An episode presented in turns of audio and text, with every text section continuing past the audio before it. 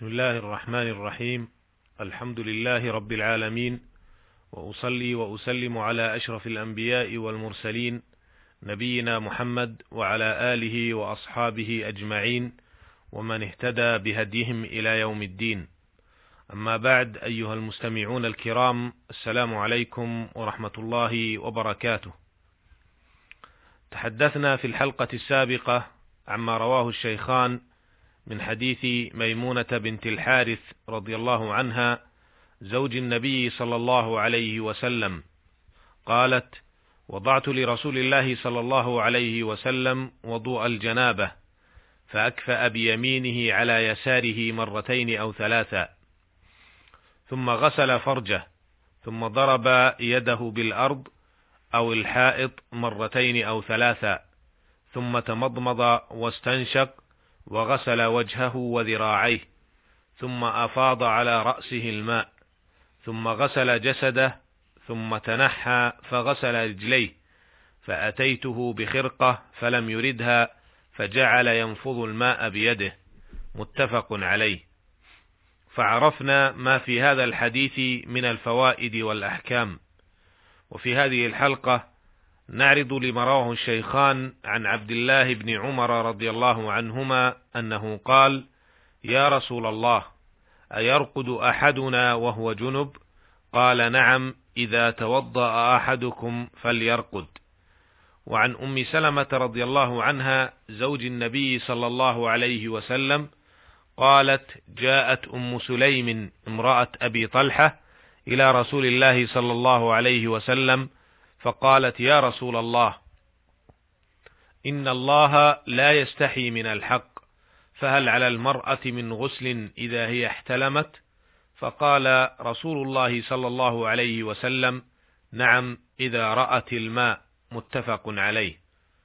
هذان حديثان فيهما أحكام مهمة وفوائد جليلة متنوعة أعرضها في الوقفات التالية. الوقفة الأولى جواز نوم الجنب قبل الغسل إذا توضأ وهذا يشعر به سؤال عمر رضي الله عنه وإجابة الرسول صلى الله عليه وسلم الإجابة المباشرة أيرقد أحدنا وهو جنب؟ قال نعم إذا توضأ أحدكم فليرقد. كما يؤخذ كما يؤخذ من هذا أيضا أن الكمال المتعارف عليه عند صحابة رسول الله صلى الله عليه وسلم ألا ينام الجنب إلا إذا اغتسل. ومن هنا سأل عمر رسول الله صلى الله عليه وسلم فهم يعدون أمر الجنابة كبيرا. فعلم من إجابة رسول الله صلى الله عليه وسلم أنه يجوز ذلك لكن ينبغي أن يتوضأ. الوقفة الثانية. مما يؤخذ من الحديث مشروعية الوضوء قبل النوم للجنب إذا لم يغتسل. حتى إن بعض أهل العلم رحمهم الله حمل هذا الأمر على الوجوب بمعنى أنه لا يجوز له النوم وهو جنب إلا إذا توضأ. لكن الصحيح إن شاء الله أن الأمر ليس للوجوب وإنما هو على سبيل الاستحباب. وأشير هنا إلى أن العلماء رحمهم الله اختلفوا في علة هذا الحكم. فمنهم من قال أن الإنسان يبيت على إحدى الطهارتين خشية الموت في المنام فإذا مات حينئذ مات على الفطرة. لما روى الترمذي رحمه الله وحسنه أن النبي صلى الله عليه وسلم قال: إذا أخذت مضجعك فتوضأ وضوءك للصلاة ثم اضطجع على شقك الأيمن. الحديث وفيه فإن مت في ليلتك مت على الفطرة فإن أصبحت أصبحت وقد أصبت خيرا. وعليه فإذا لم ينم على طهارة لم يصب هذا الخير. ومن العلماء رحمهم الله من قال أن العلة في الأمر بالوضوء لأجل أن ينشط إلى الغسل إذا نال الماء أعضاءه فيكون الوضوء ذريعة إلى أنه لا ينام إلا مغتسلا. ومنهم من جعل العلة تعبدية والله أعلم. وبناء على ما سبق فيكره نوم الجنب بلا غسل ولا وضوء. الوقفة الثالثة. في حديث أم سلمة رضي الله عنها قالت جاءت أم سليم إلى رسول الله صلى الله عليه وسلم فقالت يا رسول الله هذه المرأة جاءت إلى النبي صلى الله عليه وسلم تسأل عن أمر أشكل عليها فتريد أن ترفع هذا الإشكال بطلب الإيضاح والجواب وعليه فينبغي لمن أشكل عليه أمر في دينه أن يبادر بسؤال أهل العلم. والاستفسار منهم ليزيل هذا الإشكال وبالتالي يعبد الله جل وعلا على بصيرة.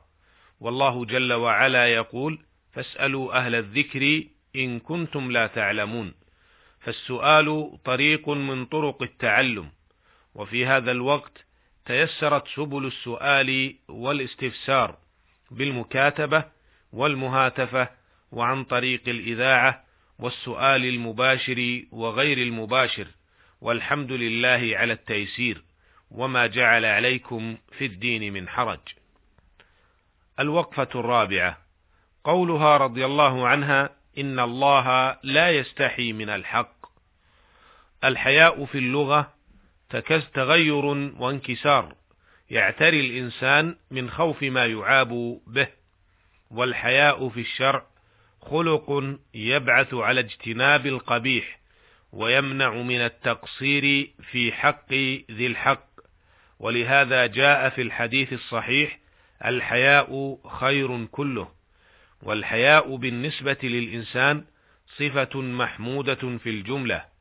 جاء في الحديث الصحيح الآخر والحياء شعبة من الإيمان. فينبغي للمؤمن أن يتصف بهذه الصفة الطيبة وأن يتخلق بهذا الخلق الكريم الذي يبعث على التعامل السليم والبعد عن الأمور القبيحة وعدم التقصير في حق ذي الحق والحياء بالنسبة للمرأة آكد منه للرجل لكن ينبغي في تعلم العلم ألا يستحي الإنسان من السؤال والمناقشة والإستفسار فلا يمنعه الحياء من السؤال مهما كان الأمر المسؤول عنه. ولهذا يقول الإمام مجاهد رحمه الله لا ينال العلم مستح ولا متكبر. أما الحياء بالنسبة لله جل وعلا فهو صفة من صفاته نثبتها إثباتا يليق بجلاله وعظمته ولا يشابه فيها أحد من خلقه. الوقفة الخامسة.